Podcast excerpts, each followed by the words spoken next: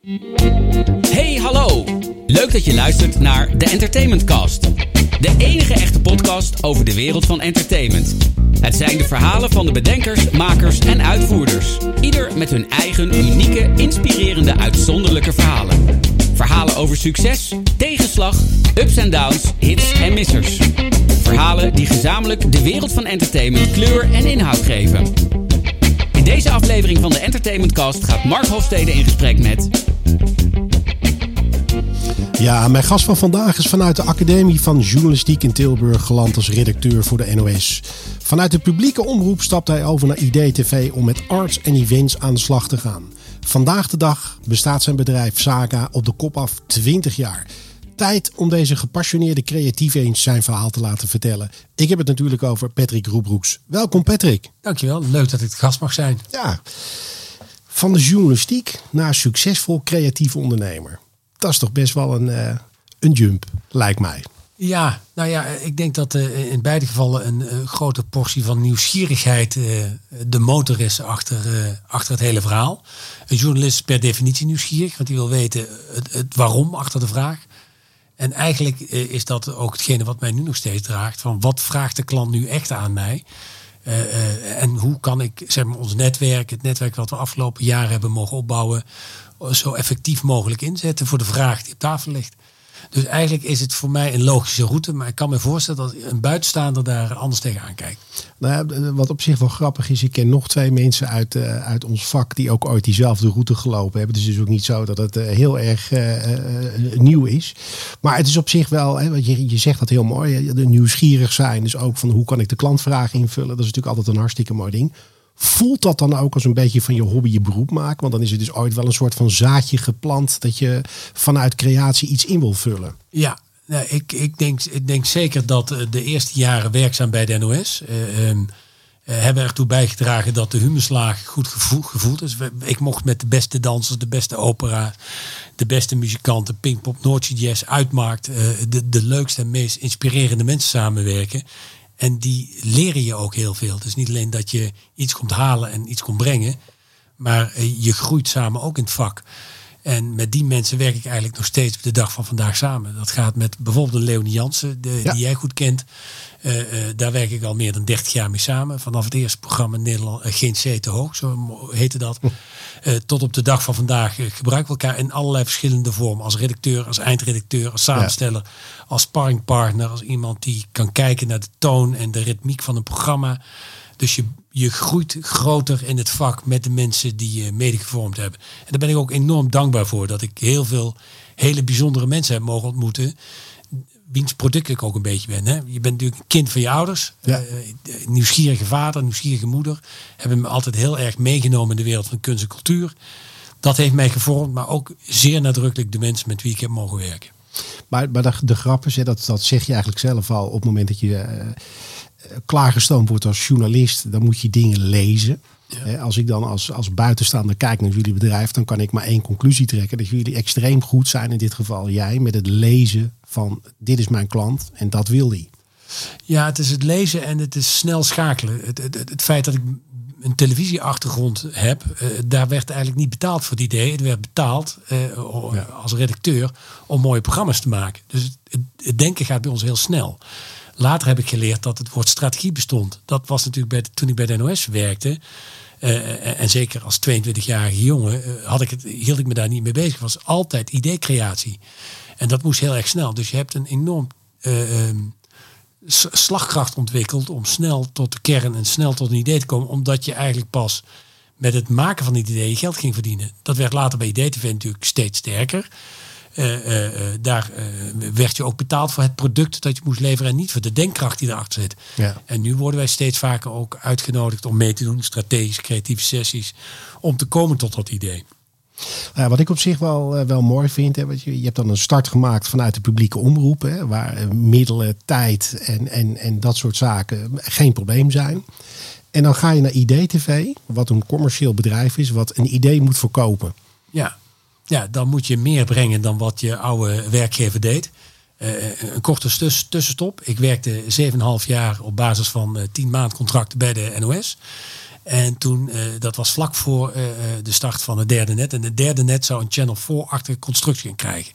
Met andere woorden, daar zouden alleen maar eindredacteuren in dienst zijn die vervolgens de producties uitbesteden aan producenten. Ja.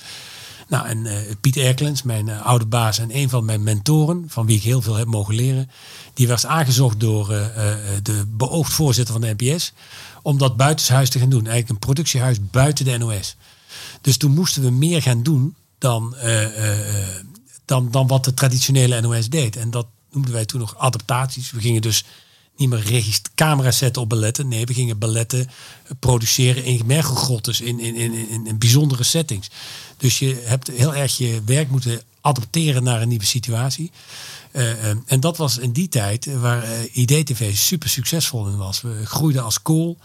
We hadden zo 25 mensen op de afdeling rondrennen. de culturele afdeling, toen nog Arts en Events ging dat later heten. En dat was super leuk. En toen we dat deden en toen ik besloot om weg te gaan, dat was in 2000 nadat ik de Millennium Viering had mogen doen, de opening van het EK in Brussel, de sluiting, finale, of zo, de, eh, in Rotterdam en in Brussel. Uh, toen dacht ik, what's next? Nou, toen is daar Xaga uitgekomen. Toen moest ik natuurlijk iets nieuws. Daar moest, een, daar moest een nieuwe stap komen. Want dat, dat adopteren, daar was IDTV goed in. Het registreren, daar was, zijn ze bij de publieke omroep best goed in. Uh, en wat was nu? En toen heb ik bedacht dat ik het moment wilde hebben. En uh, het, als je het moment hebt, een opening van een gebouw, een jubileum of soortgelijke zaken waar wij vaak voor in aanmerking komen, dan kan je die expertise die je die jaren daarvoor hebt opgebouwd, daarin heel goed gebruiken.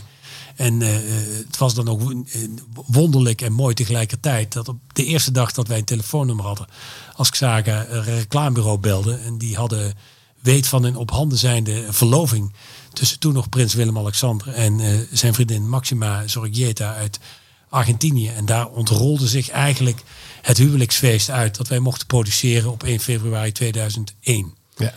En dat is dus 20 jaar geleden. De, het belletje is dus echt op de kop af 20 jaar geleden. Ik kan het me echt nog als de dag van gisteren herinneren. Ja, ja ik ook. En, en dat was fantastisch, want toen kon ik datgene wat ik geleerd had bij IDTV, mijn publieke omroep achtergrond, dus het culturele veld wat we allemaal op ten tonele mochten voeren, ja, dat werd een spektakelprogramma met, uh, met 12 fanfares, uh, artiesten uit het hele land, samenwerkingsverbanden. Er was geen artiest uit Nederland die wat kon, die daar niet stond. Ja, wat, ik, wat ik wel een grappige anekdote uh, vind om te vertellen, want het, dat gaat weer een luikje bij mij open. Wij werden toen gebeld of Borsato daar een bijdrage aan wilde leveren. En ik kan me nog echt zo goed herinneren dat we op een gegeven moment een afspraak hadden in Den Haag met allerlei bobo's. En toen werd letterlijk het persbericht wat gemaakt werd, dat werd daar besproken. Dus op een gegeven moment, uh, ik, ik, zou niet meer weten wie daar toen zat, maar die zei van, joh, uh, wat vind je van het persbericht? Die zegt, nou, het persbericht is hartstikke mooi, maar ik denk dat de helft van Nederland geen idee heeft waar pluriformiteit voor staat. Misschien zou je ook eens moeten kijken dat er een bericht komt wat ook iedere Nederlander begrijpt. Want dat is eigenlijk wel wat je vraagt, maar de helft gaat het niet begrijpen. Nou, dat kon niet, want het was al goedgekeurd. Ja, ja. Nee, wij, wij, hebben heel lang nagedacht toen, toen we dat feest mochten gaan produceren.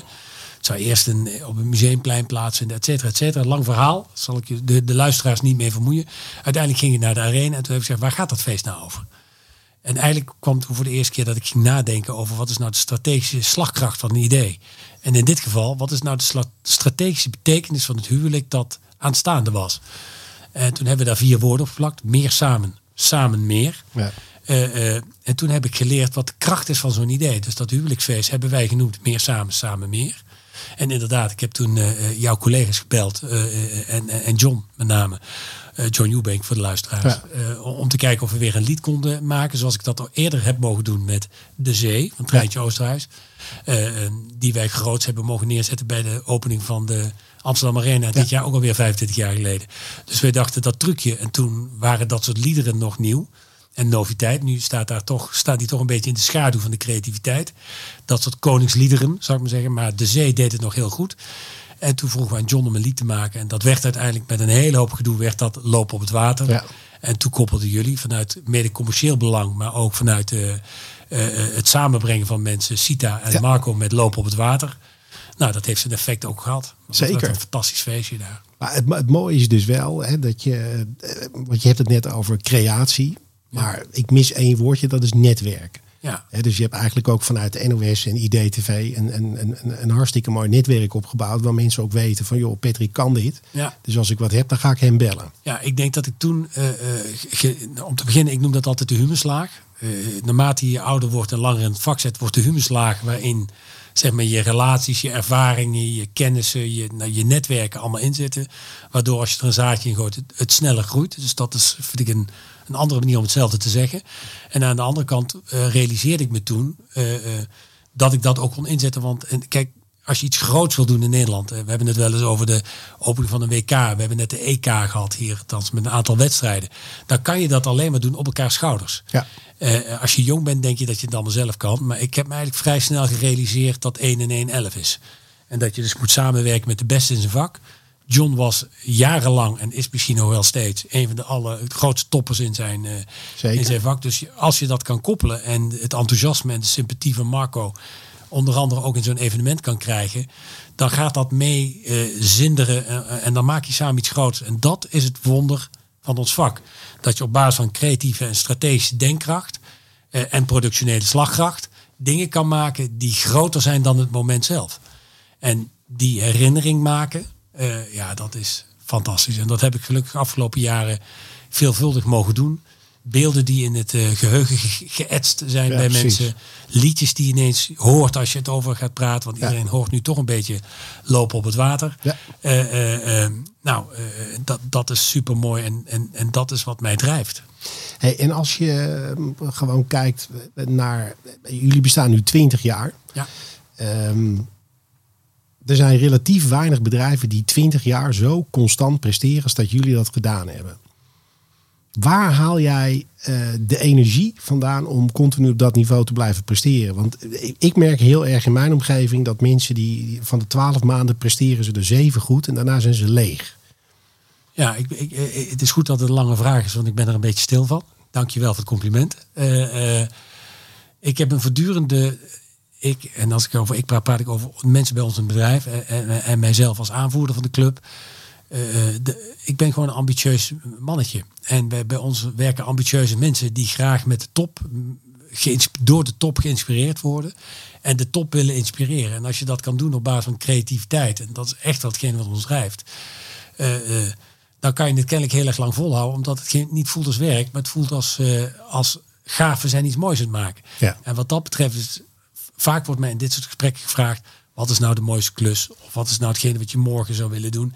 Dan zeg ik altijd de volgende, omdat je dan weer in staat wordt gesteld door een opdrachtgever die we altijd nodig hebben om te kunnen functioneren en te presteren. Om iets moois te maken wat blijvende impact kan hebben bij mensen, wat doorresoneert. Ik ben super trots dat het ons gelukt is om zoveel jaren achter elkaar zoveel beelden te maken die gewoon iedereen kent. De, de oranje vuurwerk bij het Rijksmuseum. De zonnebloemen bij de heropening van het Van Gogh Museum. Het lopen op het water met, Maxi, eh, met, met, eh, met, met- met Marco en Sita. Het vallen van de doeken in Amsterdam Arena met Treintje Oosterhuis. De zee die open gaat. De kleuren die zich eh, aan het volk tonen. Rood en wit. Ajax bovenop die groene mat. Nou, ik kan zo heel lang doorgaan. Maar dat Ja. zijn allemaal beelden die jij ook kent. Ja. En ik denk veel van de luisteraars. En bij ons komen, komen die, die disciplines samen, namelijk het, de kracht van het beeld. Want eh, we hebben afgelopen jaren enorm nagedacht. En we denken bij al die dingen ook aan. Wat is nou de, het beeld, de foto dat blijft resoneren? Wat is nou het beeld op de voorpagina van de New York Times? Dat zeggen wij heel vaak. Eh, omdat je daaromheen die, hele dat, die hele droom kan regisseren. Ja. En dan komen al die disciplines bij elkaar. En dan is stroom net zo belangrijk als licht. En licht belangrijk. Nou, et cetera, et cetera. Komen al die disciplines samen. En ik denk dat heel veel mensen met wie ik heb mogen werken. En nogmaals, daar ben ik super dankbaar voor. En enorm trots. Dat eh, zij ons het vertrouwen hebben gegeven. Dat dat wat wij bedacht hadden. Dat dat ook het groot idee mocht zijn. En eh, eh, die, die, die, die, die formulering maakt dat ik iedere dag nog fluitend naar mijn werk ga. En dat is echt zo. Ik ben 55 en ik, iedere ochtend heb ik er gewoon zin in om weer zo'n moment te maken. Al is het super klein. We deden een aantal jaren geleden. We deden ooit de heropening van het Rijksmuseum. De oranje pluimen, de grote oranje catwalk. Iedereen kent de beelden. En toen heeft het Rijksmuseum ons vier jaar lang niet gebeld. Maar belde ons toen voor een klusje van nog geen 10.000 euro, 14.000 euro. eh, voor het vier, ter viering van de 10 miljoenste bezoeker van het Rijksmuseum. Ja. En toen hebben we bedacht dat er een meneer mocht blijven slapen in voor de nachtwachten. Dat klinkt heel simpel en dat is het in de basis ook. Alleen dat heeft een super vet filmpje opgeleverd. Een geweldige winnaar. En dat filmpje werd binnen drie dagen door 25 miljoen mensen in de wereld bekeken. Ja. Uh, dat is wat mij betreft net zo dierbaar dan die oranje pluimen van een klus die uh, substantieel meer heeft gekost. Dus de combinatie tussen het maken en het creatief, de creativiteit die het idee stuurt. En dan werken met topmensen. Ja. Ja, dat is gewoon heerlijk. Met een uh, gedreven, gepassioneerd camerateam uh, werk ik net zo graag als met een gedreven, gepassioneerd fotograaf. Zangers, zangeressen die hun kunst, hun, hun talent ten dienste stellen van dat grotere deel. Ja, dat is magnifiek om te mogen doen. Maar het is, het is wel grappig om te zien dat jullie echt een hele heldere footprint hebben in, in zeg maar die culturele hoek. Hè. Blijkbaar hebben jullie de juiste tone of voice om die mensen te bewegen om met jullie te gaan werken. Is dat ook iets waarvan je zegt van daar voel ik me ook heel erg thuis? Nou ja, kijk, ik, we, begonnen dit verhaal met vertellen dat ik uit de publieke omroep kom. Ja. Uh, en ik zat op de Academie Journalistiek, dat heb ik ook al kort even gememoreerd. En ik zou naar de kunstacademie gaan. En ik ben natuurlijk in kunst en cultuur geïnteresseerd. Dus dat is mijn, dat is mijn humuslaag. Daar haal ik het vandaan. Weet je, als ik het even niet, als ik het niet weet, je kunt mij in elk museum naar binnen duwen. Niet omdat ik alles prachtig vind en overal verstand van heb. Maar wel omdat ik dan in een setting kom waarin ik... Uh, waar ik gelouterd weer naar buiten kwam. Ik was gisteren, vertelde ik je uh, vlak voor dit gesprek, in het Amsterdamse bos. Uh, ik, ik zag niet een fantastische voorstelling, maar ik was wel weer getuige van een wonder dat daar ja. in het groen gebeurt, terwijl de vliegtuigen overvliegen. En denk ik, wat is het toch, wat is het toch werkelijk louterend om dit te mogen meemaken. Ja. Dat ik hier zit en dat ik dan fluitend weer naar huis ga op de fiets en denk, jezus, wat gaaf. En ik heb twee zinnen in mijn kop van die voorstelling van morgen. En dat gebruik je natuurlijk toch weer ergens. Dus dat is mijn voedingsbodem. Daar, daar haal ik het vandaan. En, en hoe breng je dat dan over op je team? Want je merkt vaak bij grotere bedrijven dat, dat gelaagdheid dan een soort van automatische handrem is. Maar van de buitenwereld lijkt het dat het bij jullie gewoon een vloeiende beweging is. Dat iedereen gewoon voelt, dit is de richting die we opgaan en dit zijn haakjes. Ja, dat zou je misschien beter aan mijn collega's kunnen vragen. Maar misschien als anekdote. Toen ik hoorde dat de uh, musea weer open mochten en de theaters weer open mochten. Toen heb ik iedereen een podium cadeaukaart gekocht. En ik heb gezegd, die moet je binnen drie maanden opmaken voor 50 euro. En ik wil graag weten waar je geweest bent. En vertel het vooral aan anderen. En wat vond je goed en wat, Ja. wat, wat heb je ervan geleerd? Omdat ik dat als een soort grote rijkdom ervaar. En die rijkdom maakt dat je eh, ja, in, in, die, in, in, die rijkdom, daar mag je in grabbelen. Daar mag je artiesten uithalen. Daar mag je ideeën uithalen, beelden uithalen. Dingen die je voeden en die je groter maken. En ik denk dat mensen die dat niet leuk vinden en die wel bij ons gewerkt hebben, misschien ons hebben verlaten. Ja. En die mensen die dit fantastisch vinden, eh, als een soort magneet naar ons toe komen. En eh, eh, het is nog steeds altijd zoeken naar die ene speldende hooiberg die gewoon past en matcht bij dat DNA van die onderneming. Die voor jou heel helder is. Maar omdat ik daar middenin zit, daar minder zicht op heb. Ik vind het over anderen makkelijker te vertellen dan over mezelf. Ja, nee, dat, dat, dat zie je. Ja. Maar um, een beetje kijken naar die afgelopen twintig jaar dat jullie uh, als bedrijf bestaan. Jullie hebben een enorme reeks met prijzen gewonnen. Zeker. Maar ook uiteenlopend.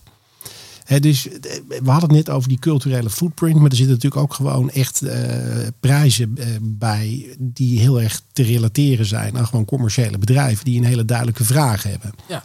Nou ja, kijk, uiteindelijk, eh, ik ben geen kunstenaar. Hè? Dus ik ben niet iemand die thuis een atelier heeft en waar zes witte uh, doeken op linnen gespannen staan Ja. in de hoek en waar ik vrij werk maak. Alles wat wij maken, doen wij in opdracht van onze klanten. Ja. En uh, uh, dat dat vaak cultuur uh, aangehouwd is, om het zo Ja. mooi te zeggen. Dat, dat, dat het daar zijn basis vaak in vindt. Uh, dat betekent niet dat het niet commercieel mag zijn. Kijk, Ja. het Rijksmuseum bestaat ook bij de, bij, niet alleen bij de, bij de gratie van de schilderijen die er hangen, maar ook van de mensen die daar naartoe komen. En de ontmoeting tussen die twee. Het Concertgebouworkest in Amsterdam bestaat niet bij de gratie van dat ze alleen fantastische muziek maken. Nee, die bestaan bij de gratie uh, van het feit dat daar mensen komen luisteren. Ja.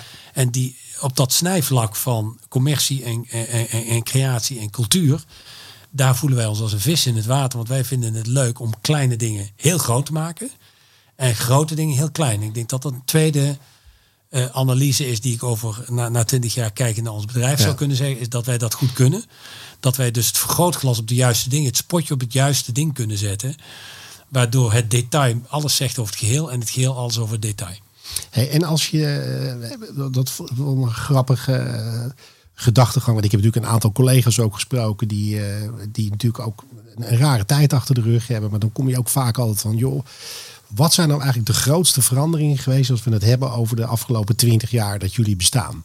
en ik, ik vraag dat omdat vroeger op het moment dat de vraag was, joh, wij willen wat vieren. op het moment dat de bitterballen en het bier oké waren, dan was het feestje eigenlijk al geslaagd. Er is een hele heldere ontwikkeling geweest dat het moet niet stoppen na het feestje, maar dan moet het eigenlijk nog naeilen. Ja, nou ja, wij doen dat altijd voor pret, pret en na pret. Ja, precies. om het even wat platter te slaan. Kijk, je hebt een een goed feest vieren is altijd leuk. Dat vinden we allemaal, dat vinden de luisteraars, vind jij, dat vind ik. Je kunt ons altijd uitnodigen voor een goed feest. Maar als je als een commerciële partij een bedrijf inhuurt om een feest te organiseren, heb je daar een reden voor. Dan zit er een groter verhaal achter. En ik denk dat het vieren van een bijeenkomst, een ontmoeting, of uh, een ervaring creëren, dat dat ook in het ten, teken, ten doel moet staan van, van dat grotere verhaal omdat dat een uitgelezen moment is dat je fontanellen openstaan om dat helemaal op te zuigen. Dus je laat een kans liggen als je het niet inzet als communicatieinstrument. Ja. En daar heb je weer doelen bij. Dat kan zijn gedragsverandering. Ik vind het leuk om bij dit bedrijf te werken. Employee branding, interne communicatie, externe. Daar gaan al die fantastische containerbegrippen eh, rollen daar overheen. En eh, naarmate je langer in het vak zit, voel je de kansen die zo'n momentum hebben. Kijk, ik geloof heel erg in het vieren van een moment met het nodige impact. Daar koppel je dan eh, zeg maar eh, deelbare content aan, waardoor dat iets gaat resoneren. Dus je hebt een feestje, wij kunnen dadelijk de kroeg in gaan. Maar op het moment dat we er al een foto van maken en delen op ons Instagram-account, dan vieren een aantal mensen op afstand met ons dat feestje mee. Dat is de meest simpele uitleg van datgene wat wij doen. We gooien een steen in de vijver en dan gaat het spel de wagen. Dus het is belangrijk om die steen zo gericht mogelijk in dat water te gooien met de juiste intentie, met de juiste thema, met de juiste vorm, met de juiste gedachten. En dat heet dan dus strategie. Nou, en als je lang genoeg in het vak zit, zoals jij en ik dat zitten, dan begin je dat steeds meer te zien. Ja. En ook de lol daarvan te ervaren dat het zo werkt. Want het heeft gewoon effect. Klopt. Je kunt mensen aanzetten tot koop. Je kunt, met, je kunt gedrag veranderen. Je kunt de perceptie veranderen door een samenkomst. En ik denk dat live daarbij waanzinnig belangrijk is. En, en dan geef ik antwoord op een vraag die je niet gesteld hebt. Maar afgelopen jaren heeft, nou zeker afgelopen tijd, heeft geleerd dat de deelbaarheid daarvan ook wezenlijk geworden is. En ook zeg maar alles wat daarin in het online, de online wereld uh, uh, doorresoneert. Ja. Dus dat moet je omarmen, opvreten, opslokken en integreren in je concept. Hey, en, en over ontwikkelingen gesproken. Uh, je had het net over de containerbegrippen. Ja. Daar hebben we er best veel van bijgekregen. KPI's, noem het allemaal op. Word je er af en toe niet moedeloos van? Nou, moedeloos is een groot woord, maar ehm, eh, die dingen zijn ook maar uh, indicatoren. Dat zijn, Het zijn maar dingen waar, als je net wat minder zicht hebt over het geheel, zijn die details natuurlijk heel belangrijk. Dus op het moment dat jij in je hoofd het onrustig hebt, dan ga je je kamer opruimen. Dan ga je dingen die je wel onder controle hebt, dan ga je dus, je zoekt meetbare dingen. Oh, de vensterbank is leeg. Er ligt geen rommel om mij. Mijn hoofd wordt fris. Zo werkt het althans bij mij. Dus met veel van onze opdrachtgevers, die hebben ook op het moment dat je het geheel nog niet overziet, denk je, ik wil in ieder geval dit. Daar word ik op afgerekend. Nou, het is, het is aan ons om in, in, dat, in dat tussenveld uh, te marchanderen en zeggen van luister jongens, kijk, je bedoelt dit, maar volgens mij bedoel je dat. Uh, en is dit niet hetgene wat je wil bereiken? Is dit niet het gevoel wat je wil overdragen? En ik denk dat als je communiceert met het emotionele brein, dat is een ander paradepaardje van ons. Dan is het effect vele, vele malen groter dan dat je communiceert met het rationele brein. En waar ons vak live uh, entertainment, live uh, uh, communicatie, en wij noemen dat het experience gedreven communiceren. wij communiceren altijd met het emotionele brein. En daar zijn 101 boeken over geschreven. Ab Oosterhuis heeft er mooi geschreven. Dat emotionele brein is 200.000 keer sterker dan je rationele brein. En uh, stop dus met communiceren met je rationele brein. Moet je doen. Onderbouw het vooral. Maar communiceren met dat emotionele brein is niet alleen leuker, maar het is ook effectiever. Blijf, blijft meer plakken. Ja, het, het stiks. En, uh, en, en, en die, die wetenschap, dat dat zo simpelweg zo is, dat is gewoon bewezen, is voor mij de absolute drijfveer om klanten te overtuigen dat als je in die hoek uh, uh, je, je, je communicatie-euro besteedt, ja. dat die effectiever op termijn is dan die, uh, dan die traditionele euro. Nou ja, dat is wel een mooi bruggetje, want jullie zijn natuurlijk een van de bedrijven die vrij snel door hadden dat je kan wel het sticker event bedrijf op je voordeur plakken, maar dan zit je in een pool met in Nederland, denk ik, zes, 600 bedrijven die pretenderen dat te doen.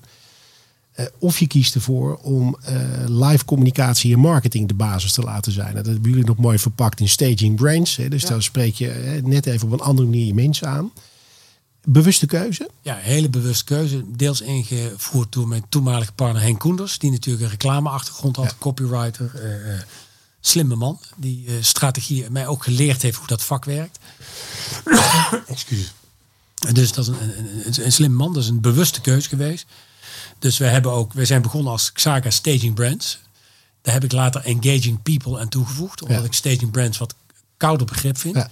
Engaging People is warmer. Dus ik vind dat wij koud en warm in de aanbieding hebben. En uh, we hebben inderdaad de afgelopen drie jaar op onze website het woord events niet zozeer nadrukkelijk benoemd. Dat noemden wij live communicatie. En dit jaar, nu we 20 jaar bestaan, hebben we ons eigenlijk omgetoverd dat het experience denken steeds groter uh, gemaakt. En we noemen ons dan ook die experience company. The Experience Company. Er is er dus maar één, dus je kunt altijd dat bedrijf bellen. En dat doen we dus live, hybride en digitaal, omdat de ervaring daar ook essentieel is. Ja. Daar waar we in het begin van de coronacrisis, het woord is tot op heden nog niet gevallen gelukkig, maar nu begin ik er toch zelf over, uh, uh, naar online werden gedreven, uh, realiseerden we ons dat de eerste keer, eerste vrijdagmiddagborrel allemaal hartstikke leuk was en leuk en aardig, maar de tweede was al niet meer tof. Nee. en dat kwam gewoon omdat we dat vak met elkaar moesten leren van hoe doe je dat? Nou, ik denk dat wij van toegevoegde waarde zijn om zowel online als hybride dingen toe te voegen die uit die op de emotie gedreven zijn. En dat is in de kern, hetgene waar wij ons in uh, uh, onderscheiden ten opzichte van een hele hoop van onze collega's, is dat we emotioneel gedreven communicatie bedrijven, omdat dat communiceert met je emotionele brein. Ja. En als je emotie kan toevoegen, dan pas is er sprake van een experience. Hey, en, en eh, wat natuurlijk best ook een uitdaging is, jullie hebben een, een behoorlijk personeelsbestand. Hoe zorg je ervoor, weet je, dat je A, de juiste mensen vindt die snappen uh, wat jullie onderscheidt van anderen. Hoe, want die mensen moet je koesteren. Want als je ze eenmaal hebt, ja. dan wil je ze ook behouden. Dat, dat is waar. En aan de andere kant is het ook hartstikke mooi om te zien dat mensen op een gegeven moment uitvliegen. Ja. Uh, tiental jaar geleden hadden we een viertal collega's die eigenlijk allemaal in een half jaar tijd ontslag namen omdat ze allemaal op wereldreis gingen. Ja. Ik dacht, wat heb ik de verhalen iets te veel podium gegeven tijdens de dagelijkse lunch. Ja. Maar die mensen zijn restaurants begonnen, die hebben carrière gemaakt en andere dingen. Dus dat is eigenlijk hartstikke goed. Uh, uh, en ja, het is hartstikke moeilijk om mensen te vinden die dat specifieke DNA, wat wij dan kennelijk belangrijk vinden, uh, met je delen. Dus we leiden graag mensen op. Dat heeft de consequentie dat mensen groot groeien en soms de vleugels uitslaan. En aan de andere kant hebben we ook een paar fantastische mensen bij ons bedrijf werken. Die eigenlijk gewoon inmiddels de hartenklop van het bedrijf vormen. Want het is allemaal leuk dat ik hier nu met jou zit. Ja. Maar je had ook heel goed met Bob of met Sanne of met mensen bij ons af of Pieter, nou kan zo doorgaan, uh, bij mensen kunnen zitten die we ook nadrukkelijker steeds meer in de picture willen zetten. Ja. Er stond een groot artikel in, in de High Profile waar met als titel The Past, The Present and the, and the Future. Nou, dan stond ik een beetje voor de past. En ik heb ook heel nadrukkelijk nieuwe collega's Iedereen kon shinen. Ja, dat vind ik ook heel belangrijk, want het is niet alleen eh, Patrick Roebroeks BV, eh, verre van. Het is een bedrijf waar veel mensen aan werken en ook heel veel externe een bijdrage aan leveren. Hè. Wende Snijders, ik bedoel, ik, ik kan heel veel uh, artiesten noemen met wie we al jaren werken. Die voeden ons en die, als wij een klus met ze doen, dan zijn zij ook wie wij zijn. Ja. En uh, dan is het eigenlijk een hele platte organisatie. Maar een, een platte organisatie waar kwaliteit met de hoofdletter K geschreven wordt. Ja. Nou, ik heb wat uh, uh, ooit geleerd van Bart Clement, jou wel bekend, ja, de ontwerper, die overigens ook het huwelijksfeest, prachtige decor, toen de tijd heeft mogen ontwerpen. En die zei, Amai, als we het dan toch doen, laten we dan wat schoons maken. Ja. En Henk Koenders zei altijd, je voelt bij het binnenkomst van het bedrijf als de deurmat niet recht ligt. Ja. Nou, die twee woorden, dus dat wat je goed kunt doen, moet je goed doen. En uh, als je het dan doet, doe het dan absoluut op, op zo goed mogelijk. Want anders, anders wordt het werk. En dit is niet alleen maar werk. Dit is natuurlijk wel een manier om je inkomen te genereren. Maar het is ook een manier om te groeien.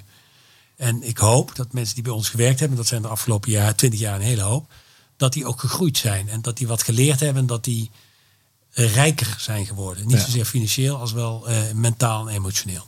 je laat Bart net vallen. Ja. Dat is natuurlijk wel. Ik, ik heb weinig mensen ontmoet die zo ongelooflijk goed zijn in drie regels te vertalen naar beeld. Nou ja, Bart was natuurlijk een tovenaar, een, een wizard. En Ja. daar is hij ook uiteindelijk aan ten onder gegaan, zoals we weten. Maar precies. de, eh, eh, kijk, zo'n man moet je koesteren. Eh, en, en letterlijk het decor waar we het net over hebben, is gemaakt terwijl hij in een hele slechte situatie zat. En Dennis van der Hagen van Sideline zat ongeveer naast zijn bed. Jan-Erik Hulsman, ook een naam die niet onvermeld mag blijven, heb ik heel veel van geleerd. Regisseur, maker, want daar, daar zijn we ook afgelopen jaren mee vergroeid met dat soort mensen. Eh, eh, die zaten gewoon naast zijn bed om met hem te blijven praten, terwijl het echt heel slecht met hem ging. En daar ontstond toch dit ontwerp. Ja, Nou ja, leg het me maar uit. En Dat hebben we later bij de Gay Games gehaald. We hebben een grote podia gebouwd. Nou, jij hebt natuurlijk met Marco super grote dingen met hem gedaan. Maar het, het gaat ook hier gewoon simpelweg om een idee. Om een, om een idee dat je ook kan maken. En ik vind het belangrijk dat dingen die wij bedenken en die wij presenteren aan een klant, dat we die ook, dat we weten hoe wij die kunnen maken. Dat Ja. als je aan een klant vertelt, we gaan 125.000 zonnebloemen op het museumplein zetten ter ere van het feit dat het Van Gogh Museum een nieuwe voordeur krijgt. En het zoveel jaar geleden was dat Van Gogh geboren was. Dan moet je wel weten wie je moet bellen. ja. Want eh, eh, bij de Albert Heijn hebben ze er geen 125.000 in de aanbieding in precies. Nee, en dan weet je gelukkig, en dat is de ervaring die we hebben. Dat is, we zijn gewoon een ervaren bedrijf met groot netwerk.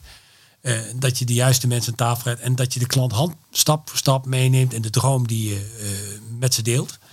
En dat je dan uiteindelijk op zeven velden in Nederland eh, zonnebloemzaadjes in, aan het strooien bent. Want stel je toch voor dat een van die velden plat regent. Nou, dat is een podcast op zich, hoe zo'n programma dan weer tot stand komt. En wat je dan weer leert en welke vrienden je ontmoet. We hebben heel veel vrienden gemaakt in het verleden.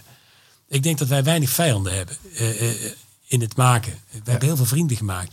En dat zegt denk ik alles en dat vind ik misschien wel het grootste compliment.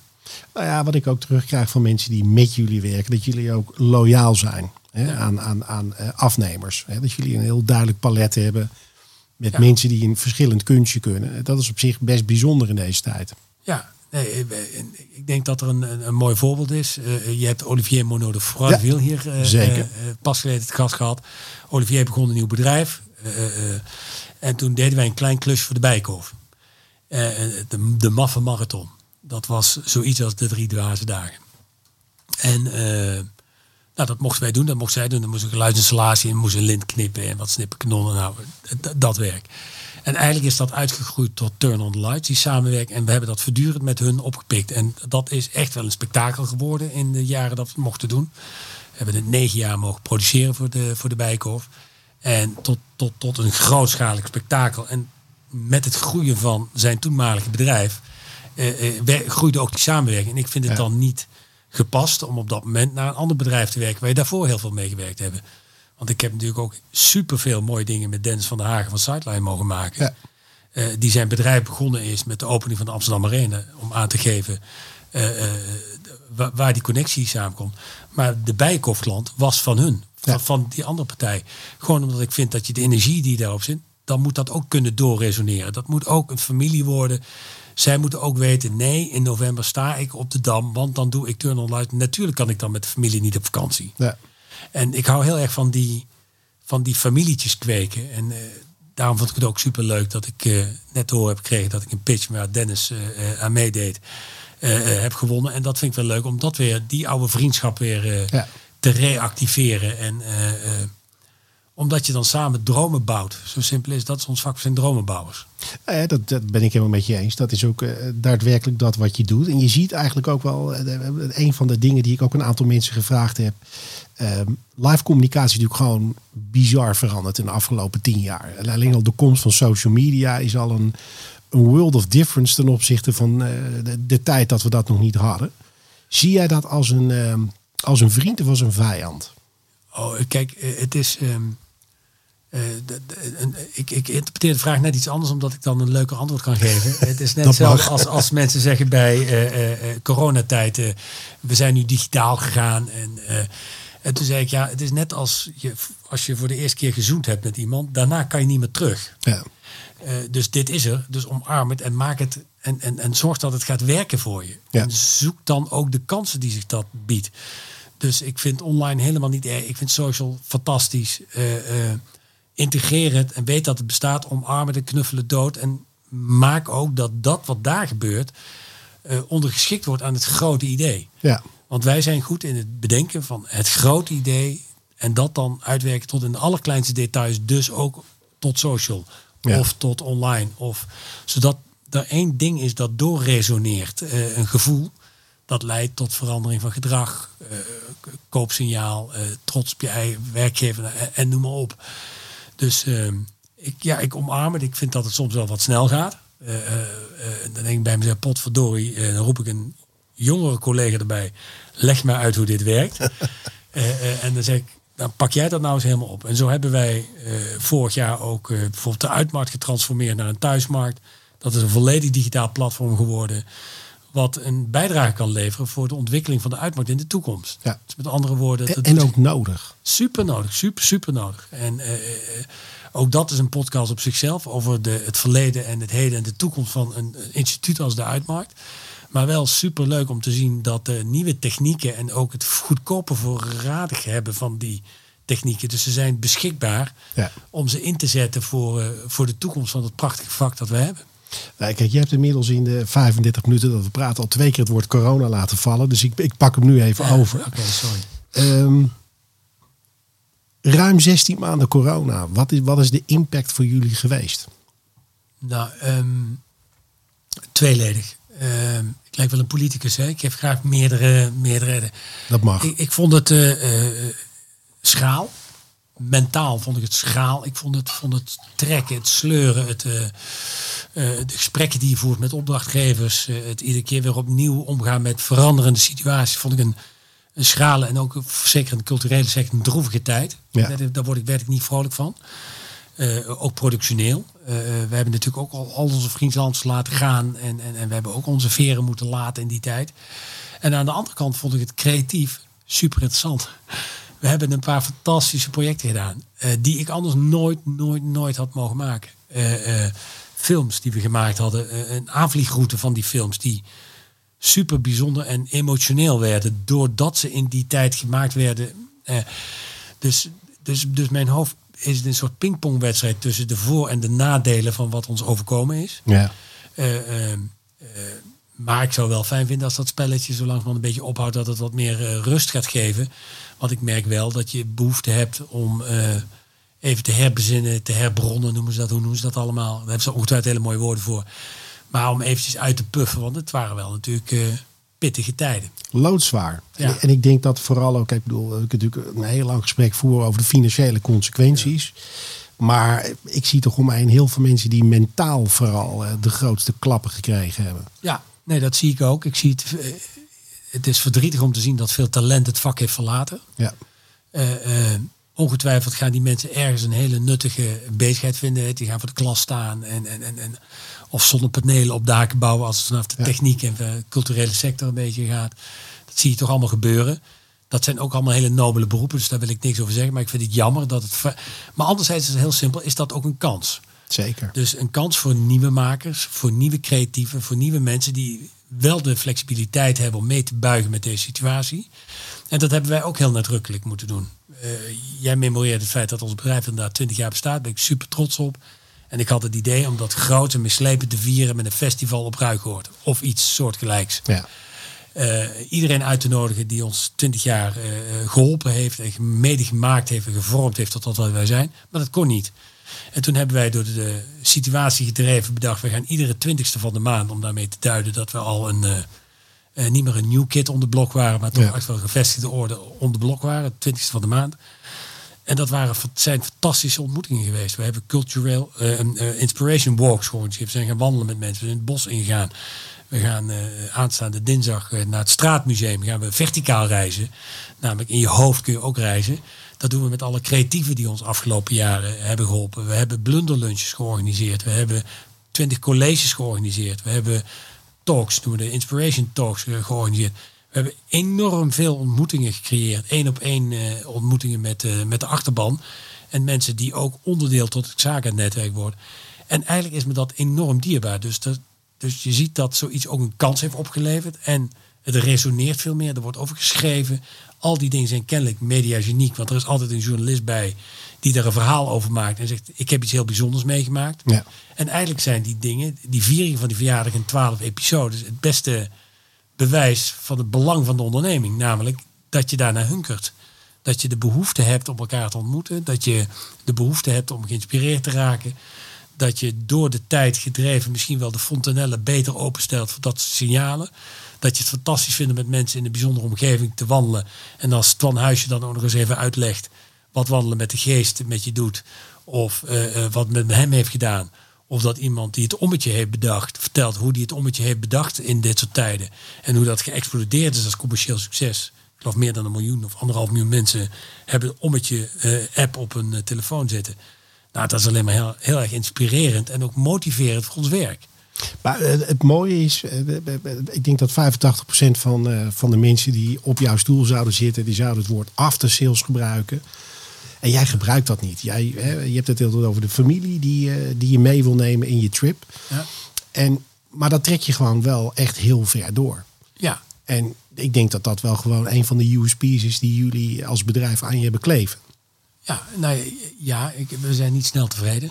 En, uh, en, als je een goed idee hebt, en nogmaals, dan kun je het maar beter goed doen. Ja. En uh, uh, laten we er wat moois van maken, zegt Amai, zei dan de, de, al eerder gememoreerde decorontwerper. En we hebben ook direct in tijden van corona het thema omarmd van maken wat moois van. we hebben de lelijkheid proberen te bestrijden met schoonheid. Dat is ook een quote die ik vaak gebruik ja. en die we in die tijd heel vaak hebben laten zien. Ik vind het fantastisch als ik een filmpje zie van Iris van Herpen, grote uh, couturier, die een, een, een, dame uit een vliegtuig duwt. Ik zeg het even wat, wat, wat cru in, in een prachtige jurk. Dat filmt en ons te boven deelt op social media. Nou, dan, dan heb ik gewoon tranen in mijn ogen. Ik denk, jezus, wat is dit mooi. En dan wil ik eigenlijk dat iedereen die ik ken dit ook ziet. Omdat die, ik hoop dat mensen daardoor geïnspireerd raken. Ja. En doordat ik al die mooie dingen, we die mooie dingen met de achterban delen denkt iedereen dat wij die dingen ook maken. En dat is ook wel zo, maar heel veel samen met anderen. Dus ik ben in mijn eentje niks. En Xaga als bedrijf in is in zijn eentje ook gewoon 16 FTE's, zou ik maar zeggen, in vaste dienst. Maar uh, Xaga is ook die enorme pool van mensen die ons afgelopen jaar geduwd en gedragen en gestut hebben om te doen wat we kunnen doen. En dat zeg ik niet om hier uh, aan de tafel te zetten, maar omdat het simpelweg zo is. Maar vind jij dat we, dat we hè, laten we zeggen, als totale branche genoeg delen met elkaar? Nee, nee ik vind dat we. Uh, ik, ik, ik denk dat, dat dat altijd beter kan. En dit is natuurlijk iets wat in tijden dat het super druk is, ook als eerste van de, van de agenda verdwijnt. Omdat dan de red race, wat winnen van, verdienen van geld en Klopt. het winnen van pitches uh, de overhand zal nemen. Maar ik, laat ik zo zeggen, als ik ooit met dit mooie vak stop, dan hoop ik dat mensen zeggen dat ik, CQ wij, uh, het vak en andere mensen geïnspireerd hebben om uh, het, iets moois te maken. En het lelijke te bestrijden met, met schoonheid. Wat in coronatijd was natuurlijk gewoon super lelijk. Ja. Wat er allemaal was en is. Want dat is nog steeds niet weg. En daar is de enige pleister die daarop kan plakken, is schoonheid. Ja, wat wel grappig is, 5 juli was er het zogenaamde crew diner. Ja. Dat was voor het eerst in 14 maanden dat ik meer dan vijf mensen uit onze industrie tegelijkertijd zag. Dat was gewoon een, een, een, een bizarre avond. Ja. Vanuit de gedachte uh, van joh, dat we weer bij elkaar mogen zijn is al bijzonder. Maar je zag de hunkering eigenlijk bij iedereen van het gaat weer beginnen. Ja. Helaas liggen de kaarten wel anders op tafel. Maar dat was wel echt een mooi moment. Ja, wij hadden op 20 juni uh, vierden wij uh, niet alleen onze 20ste verjaardag, zoals we dat iedere keer op de 20ste doen, maar ook het 20-jarig bestaan van de fabriek met een Q in Utrecht, Marsen. Hm. En het 100-jarig bestaan van de fabriek met een K, het gebouw waarin de fabriek evenementenlocaties gevestigd is. En uh, dat was dus ook vlak nadat de wereld weer een beetje open kon, hebben we een diner georganiseerd. We hebben twee keer 30 mensen mogen uitnodigen. Het heeft tien dagen commercieel gedraaid. En we hebben op één avond onze gasten mogen uitnodigen waar wij in de historie van het gebouw mochten vertellen. 100 jaar de fabriek in Maarsen. En daar hebben we een fantastische productie mogen neerzetten. Waar Barry Atsma als stem de fabriek verklankte. En die keek met een schuin oog naar de Domtoren die dit jaar 750 jaar bestaat. En dat was Noortje Herlaar. En zoals we allemaal weten is dat in het dagelijks leven een stel. Dus je voelde de, de, de, de, de, de romance tussen de, Ja. uh, de Domtoren in Utrecht en de fabriek in Maarsen ontstaan. En eigenlijk die twee namen ons mee door 100 jaar eh, fabriek en de ontwikkeling en eigenlijk een, een liefdespel. Nou, dat gelardeerd met een uh, sterrenchef uh, uit Harderwijk van de Basiliek. Rick en zijn vrouw die daar de scepter zwaaien. En, en, de gasten van ons. En, en die cocktail van talent, zal ik maar zeggen, in die geweldige locatie. Dat was ons eerste optreden toen we weer naar buiten gingen. En ik heb, ik heb echt een traantje gelaten toen ik daar die mensen door, die, door dat gebouw zag dralen. En in iedere aparte ruimte totaal gedress en, een andere gang mochten nuttigen. Super bijzonder. En ook het feit dat we bij elkaar waren. En daarmee eigenlijk het beste bewijs uh, van de bestaansrecht van ons vak. Daar heb je gewoon als mens behoefte aan. Dit was natuurlijk topnotch en geweldig en met een sterrenchef, et cetera, et cetera. Dit kan lang niet altijd. Maar dat kon nu omdat er corona was. Die tent was niet verhuurd, die stond leeg. Het, decor was niet verhuurd, konden we inzetten. Dus het biedt elke periode, hoe naar ook, biedt kansen om uh, de persoonlijke ontmoeting en uh, de emotie te vieren door samen te komen. Hey, en als je terugkijkt op die, die, die 16 maanden corona, wat is eigenlijk de belangrijkste les die je daarvan geleerd hebt? Zit nooit stil. buig mee. Blijf weerbaar. creativiteit wint. Ja schoonheid eh, boven alles. Nou, dat, dat, dat soort quotes rollen er in mijn hoofd naar buiten. En, en, en dat is eigenlijk een repeterend verhaal van waar dit gesprek over gaat. Dat wij altijd op zoek zijn naar de schoonheid in de dingen die we maken. En ook de manier waarop we het maken. Liefst vaak met hele mooie mensen. We noemen dat mooie mensen mooie dingen maken. Jij zei, ja. vroeger bij de Entertainment Company gebruikten jullie die, die, dat adagium ook. Dat is ons motto, ja. Ja, dat doen dat, wij denk ik ook. En, en, en iedereen is invited om daar zijn steentje aan bij te dragen. En dan gaat het eigenlijk nooit over geld. Uh, want ondanks dat we een onderneming hebben die een commercieel doet, we willen op het einde van het jaar meer geld hebben opgehaald dan dat we hebben uitgegeven. Maar in de aard dingen maakt het, is, dat is niet de driver. de driver is om mooie dingen te maken, om schoonheid te, etaleren en effectiviteit. En die effectiviteit gekoppeld aan schoonheid, uh, dat is de reden waarom dat we het in sommige branches denk ik heel goed gedaan hebben. En waarom dat we zoveel prijzen hebben gewonnen. Nou ja, wat op zich uh, denk ik ook wel relevant is om, om mee te nemen in dit in gesprek. Kijk, 20 jaar, dat zegt op zich niet zo heel veel. heel veel prijzen winnen is natuurlijk een mooie beloning voor datgene wat je doet. Maar als ik dan inzoom op het soort klussen wat jullie doen. En je refereerde er al aan een paar, maar eentje die ik nog naar voren wil halen is 100 jaar KLM. Ja. Jullie hebben ook altijd ingewikkelde, vaak megalomaan grote klussen. Waar denk ik heel veel collega's hun vingers niet eens aan durven te branden. En jullie duiken daarin en maken dat jezelf. Dat vind ik toch best knap. Ja, uh, wij gaan niet voor de makkelijkste weg. Nee, dat is ook zo. En uh, KLM 100 was een zeer uitdagende klus. al, al, was het alleen over de tijd waarin dit allemaal plaatsvond. Ja. Het is een eervolle klus. Het is een koninklijk bedrijf. Het, het, voelt alsof je elke dag de koning en de koningin te gast had. Nu hebben we die geregeld. Mogen we die verwelkomen bij evenementen die wij doen. Maar dat voelt bij de KLM ook zo. Maar dat geldt ook voor Albert Heijn. En dat geldt ook voor andere klanten. Die, dat zijn zeg maar koninklijke klanten. en als het uitdagend is, ja, dan, dan, gaan, dan gaan bij ons de radertjes ook sneller draaien. En we hebben gelukkig een enorme pool van mensen die we zowel extern hebben ingezet als intern, die die, die motor aan, aan de gang hebben gekregen. Maar dat kan alleen maar als er vertrouwen is. Dus het is ook zo, het is niet zo dat het alleen aan ons ligt. Het ligt absoluut aan de samenwerking met de opdrachtgever.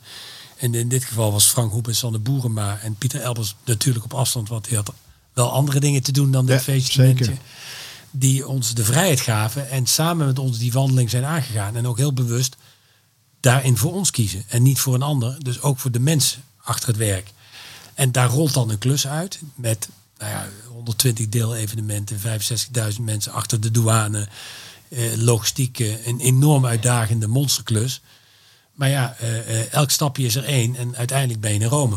Ja, nou ja, de, de, grap is, ik heb ook één keer iets uh, op Schiphol moeten doen. En dat, dat, dat, de regelgeving is echt bizar. Ja. Dus logistiek is dat niet alleen een nachtmerrie, maar ook alle dingen waar je aan moet voldoen. Ja, maar kijk, alles, eh, een regel is een regel, maar een regel wordt gehandhaafd door mensen. op het moment dat je kan connect, een connectie kan maken met mensen en mensen mee kan nemen in je droom. Eh, letterlijk de droom van het vieren van 100 jaar KLM met z'n allen eh, achter de douane. En, en, en daar het hele verhaal van het heden, het verleden en de toekomst van dit mooie bedrijf eh, tonen. Ja, dan wordt dat feestje van hun ook ons feestje, zou ik maar zeggen, wordt ook een beetje hun feestje. En dat resulteert dan in een crewfoto waar de collega's van het Eurovisie Songfestival nog trots op zouden zijn. Want er stonden geloof ik wel 800 mensen op. Ja. En, en dat, vond ik het grootste bewijs van het succes van dat evenement. Dat iedereen op die foto wilde staan. Nou ja, weet je, ik denk dat uiteindelijk hoe je het wint of keert, eh, dat soort evenementen komen letterlijk één keer in de honderd jaar voorbij. Ja. ja. dan is het toch mooi dat je daar deelgenoot van kan zijn. Hetzelfde als een aantal van onze collega's die een, eh, een bijdrage hebben mogen leveren aan het, aan het Songfestival. Idem dito, hoe vaak gebeurt dat? Is dat, uh, is dat een drijfveer om te gaan voor dat soort evenementen? Of zeg je, joh, it, it comes along? Um vroeger had ik nog de ambitie om de Olympische Spelen te mogen produceren. Of daar een onderdeel van te mogen uitmaken. Ja. En dat zullen ongetwijfeld meer mensen in jouw podcast uh, roepen als, nou, dat is toch wel het ding. Nou, nou de, heb... de, de, grap is dat, dat mijn goede vriend en ex-compagnon Chris Havinga exact hetzelfde. Dat zou ik nog tof vinden. Ja, en uh, um, de, ik, ik, ik heb ooit op de afslag gestaan. Toen ben ik uitgenodigd om een rol te spelen van het jaar dat het in Griekenland plaatsvond. Maar toen zat mijn persoonlijke leven niet zo in elkaar dat ik zomaar mijn kinderen achter kon laten. Zeggen, ik ga in Griekenland wonen voor een half jaar. Ik heb dat toen bewust niet gedaan. En ik heb ook een aantal hele grote mooie dingen in het buitenland mogen doen. Uh, die ik niet meer zou doen. Ja. Uh, omdat ik vind dat het impact heeft op je leven en op je lijf en op je bedrijf. Veel we hebben ooit een enorm groot huwelijksfeest samen met Duchenne en Boertje mogen organiseren in Dubai. Uh, ik denk niet dat ik dat morgen weer een keer in dezelfde vorm zou doen. Nee. Omdat de impact, zowel sociaal, mentaal, economisch en, en daarmee ook uh, op jezelf zo groot was en zoveel impact had op je bedrijf, dat dat, dat misschien helemaal niet zo gezond is om dat te willen doen. Nee, precies. Dat is één. En aan de andere kant, op het moment dat ze morgen langskomen en ik mag mee mijn bijdrage leveren, dan sta ik bescheiden in de rol. En, dan, dan, dan, dan doe, lever ik daar graag mijn bescheiden bijdrage aan. En dan zie je wel weer hoe groot die droom wordt. Want uiteindelijk zijn wij wel dromers. Wij zijn natuurlijk wel makers. En, en, en als er zoiets gebeurt, dan ben je daar graag bij. Want dat is ook waartoe je op aarde zijt, zou ik zeggen. Ja, nee, om mooie dingen te maken. Zeker, ik ben het, ben het helemaal met je eens. Ja, onderdeel van deze podcast, dat in dit illustre apparaat staan een aantal vragen oh, verborgen. Nu ben ik zo vrij geweest om er een paar te skippen, want je hebt al zoveel dingen geroepen. Eigenlijk hebben we het alleen maar over hoogtepunten gehad. Ja. want er zijn, zijn, weinig dieptepunten. Maar goed, we vinden het altijd heel nou, mooi om over... Daar slaan we gemakshalve over. Hè? Ja, nou ja, het goede nieuws is... Ja. ik, eh, ik, ik laat hem toch even voorbij komen. En met een reden ook. Ik, ik, ik, ehm, ik stel eerst de vraag wel even. Wat was je grootste blunder? En de, en de reden waarom ik hem vraag is dat ik, ik vind het namelijk heel mooi hoe uh, iedereen dat interpreteert. Hè. Er zijn mensen die dan echt diep gaan nadenken en denken, oh, waar ben ik, waar ben ik het meeste uh, het ravijn mee ingegaan? En over het algemeen zijn dat altijd dingen die denk ik van, nou, dan, dan valt het allemaal wel mee. Dan heb je het eigenlijk best goed gedaan. Ja. Nou, ik, heb het, eh, ik wilde wel een antwoord op geven, omdat het eigenlijk een heel actuele vraag is. Niet zozeer omdat we op dit moment veel blunders maken. Maar ik ben bezig met een, uh, met een groot evenement in het kader van 20 jaar Xaga. En dat heet de Blunderlunch. Ja. Het zou ook nog eens de Blunderborrel kunnen gaan worden. Waar ik al mijn gewaardeerde collega's en bij deze ook een uitnodiging aan jou uh, uit gaan nodigen in een studio bij Ruud van den Berg. Ja. Uh, om nou eens niet over je succes te vertellen, maar over je blunders. het is een woord dat gestolen is uit VNU. VNU had jarenlang de Blunderlunch, toen ze nog de Bladendagen organiseren. En dat was de best bezochte evenement binnen de Bladen, bladen tiendaagse, of Bladen die tiendaags. Bladenweekend. Ik weet niet meer precies wat Bladenparade, zo heette het, sorry. Uh, omdat ik denk dat je enorm kan leren van uh, dit soort evenementen. En dat is een vraag die ik in het verleden ook een keer kreeg van een hoogleraar in de Universiteit in Utrecht. Die een boek aan schrijven was over e-, events. En die zei, Petter, kun je een bijdrage leveren? Ik zei, nou dan wil ik graag één evenement in het bijzonder belichten. En daar heb ik dus ook een hoofdstuk in dat boek geschreven. En dat was de opening van het stadion Alvalade in sport, van Sporting Lissabon. het, stadion waar Cristiano Ronaldo groot gegroeid is. En op de avond dat hij verkocht werd, onderdeel van de deal dat hij verkocht werd. Het stadion werd geopend, speelden zij een wedstrijd tegen Manchester United. En wij mochten daar het evenement verzorgen. Um, Nou, ik kan hier een hele podcast aan wijden aan dit evenement. Maar als ik je vertel dat het hele land in de fik stond, bosbranden. En dus 120.000 gulden aan vuurwerk in de kap niet afgestoken kon worden. Dat we werk, werkten met een bedrijf. eh, eh, we hadden ook gordijnen in de gracht hangen. Analoog aan de opening van de Amsterdam Arena. Dat hadden zij natuurlijk gezien. Wilden zij ook. Nou, denk we doen het nog een keer. Die gordijnen die vielen niet, want het ontstekingmechanisme werkte niet. Ik zal het bedrijf dat daar verantwoordelijk voor was eh, niet met naam noemen, maar eh, eh, dat was wel pittig. Vervolgens hadden wij de toezegging gekregen dat er 800 figuranten mee zouden doen. Uit de grote achterban van de Sporting Lissabon Community. En bij de repetitiedagen tevoren stonden er 75. Nou, dat zijn er 725 te weinig. Nou, hier heb ik allemaal klank, klank en, eh, en lichtspel bij bij dit evenement. Maar dat evenement is dus met horten en stoten en in 43 graden eh, zonder temperatuur eh, tot stand gekomen. En eh, het vuurwerk ging dus niet af. De gordijnen vielen niet. En vielen eigenlijk alleen maar omdat Dennis van der Haag en ik erin gesprongen zijn om ze uit de rails te scheuren. Als je weet dat zo'n gordijn 36 meter hoog is. Nou, dan kan ik niet de vinger leggen waar nou precies de blunders zijn gemaakt. Maar Ja. ik weet wel dat het blunder op blunder op blunder was. Of vlek op vlek op vlek. En ik kan er nu met smaak over vertellen. En ik heb dat ook eigenlijk altijd gedaan, omdat ik dat leerzaam vind. eh, en bijzonder vind. En ik dat ook gedeeld heb met mijn opdrachtgever. Die er overigens heel anders over stond. Die zeiden, dit hadden wij nooit gekund. Nee. Het was fantastisch. De foto's in de kranten waren geweldig. Bovendien hebben we heel veel geld gekregen voor Cristiano Ronaldo. Die ging toen eh, Ruud van Nistelrooy eh, de wacht aanzeggen bij Manchester United. En Ruud van Nistelrooy, die ontmoette ik in de catacombe van dit stadion. Waar hij in het warm rennen was. Nou, dat was na die blessure, dat hij met die knie, weet je, dat verschrikkelijke beeld. Nou, als ik daar aan terugdenk, dan, dan schieten de rode vlekken in mijn nek. Dan voel ik het in mijn liezen. Dan heb ik pijn rondom, mijn, rondom de hartstreek. En ik denk dat als ik met de collega's die daaraan betrokken waren, daar ook over praat, dan kunnen we nog vele anekdotes roepen wat daar allemaal nog meer misging. Het is niet een hoogtepunt van mijn leven, maar wel een leerzaam eh, moment. Nee, maar goed, weet je, dat hoort er ook bij. Eh, niet alles kan eh, van een leien dakje gaan. En uiteindelijk, en dat blijft altijd het, het mooie. Kijk, we hebben natuurlijk een hele goede naam internationaal gezien. Maar het is niet, je drukt niet op enter en het gebeurt allemaal. Er zit zo zoveel manlabor in. Ja. Dat het ook onmogelijk is om een 100% score te halen. Ja. Nee, dat is zo. Maar omdat nou op dat podium met 60.000 uitzendingen Portugees live televisie in aanwezigheid van de president eh, en live tv mee te moeten maken, eh, laat ik zo zeggen. Die sla je liever aan. Dat slaagt dat liever over, ja. Hey, ehm, een beetje ter afronding. Hoe zie jij, want we zitten nog steeds in het, eh, in het gegeven dat eh, de besmettingen een rol spelen eigenlijk in ons werk. Er- Er er kan relatief weinig. Wat gaat eh, in jouw optiek de grootste verandering worden als we zo meteen weer open kunnen? Waar liggen de uitdagingen? Nou, in de basis altijd in mensen en middelen. In die volgorde ook. Er zijn heel veel mensen die het vak verlaten hebben. Eh, inmiddels eh, gewaardeerde zonnepanelen Ja. op daken schroeven. Of artistiek gesproken inmiddels voor de kas, klas staan. Dus die hebben het entertainmentvak verlaten. Dat is jammer. Ehm, dus mensen. Eh, en aan de andere kant laat dat ook weer gaten achter. Dus de jonge generatie. This is the moment. Ja. Ja, je, je kunt nu het verschil maken. Eh, middelen. Eh, eh, we zijn toiletwagens het in chargeren voor een productie in september uit, uit Italië. En eh, ik wil een tribune plaatsen begin september. En eh, daar, daar is er nog maar één beschikbaar. En we weten allemaal nog niet of dat evenement überhaupt door mag gaan. Nee. Wat ik er geleerd, dus de uitdaging zit in mensen en middelen. Daar zit het overigens vrijwel altijd. Het zit er niet in creativiteit, want dat is altijd nog te sourcen. Eh, en anders mogen ze ons bellen. Eh, eh, maar dat, en, en, en dat je eigenlijk alles wat wij voorstellen, is iets wat je in alle gevallen zou moeten kunnen produceren. Ja. En van daaruit groter denken. Nou, een mooi voorbeeld daarvan is zoals Amsterdam het EK voetbal heeft gevierd, Euro 2020. Eh, wij hadden daar de pitch gewonnen om zowel op het Museumplein als in het Olympisch Stadion een enorm groot eh, public viewing, eh VIP-dorp, et cetera te bouwen. is allemaal niet doorgegaan. Dat is uiteindelijk een heel leuk, klein, mooi idee geworden. Dat heet de leukste huiskamer.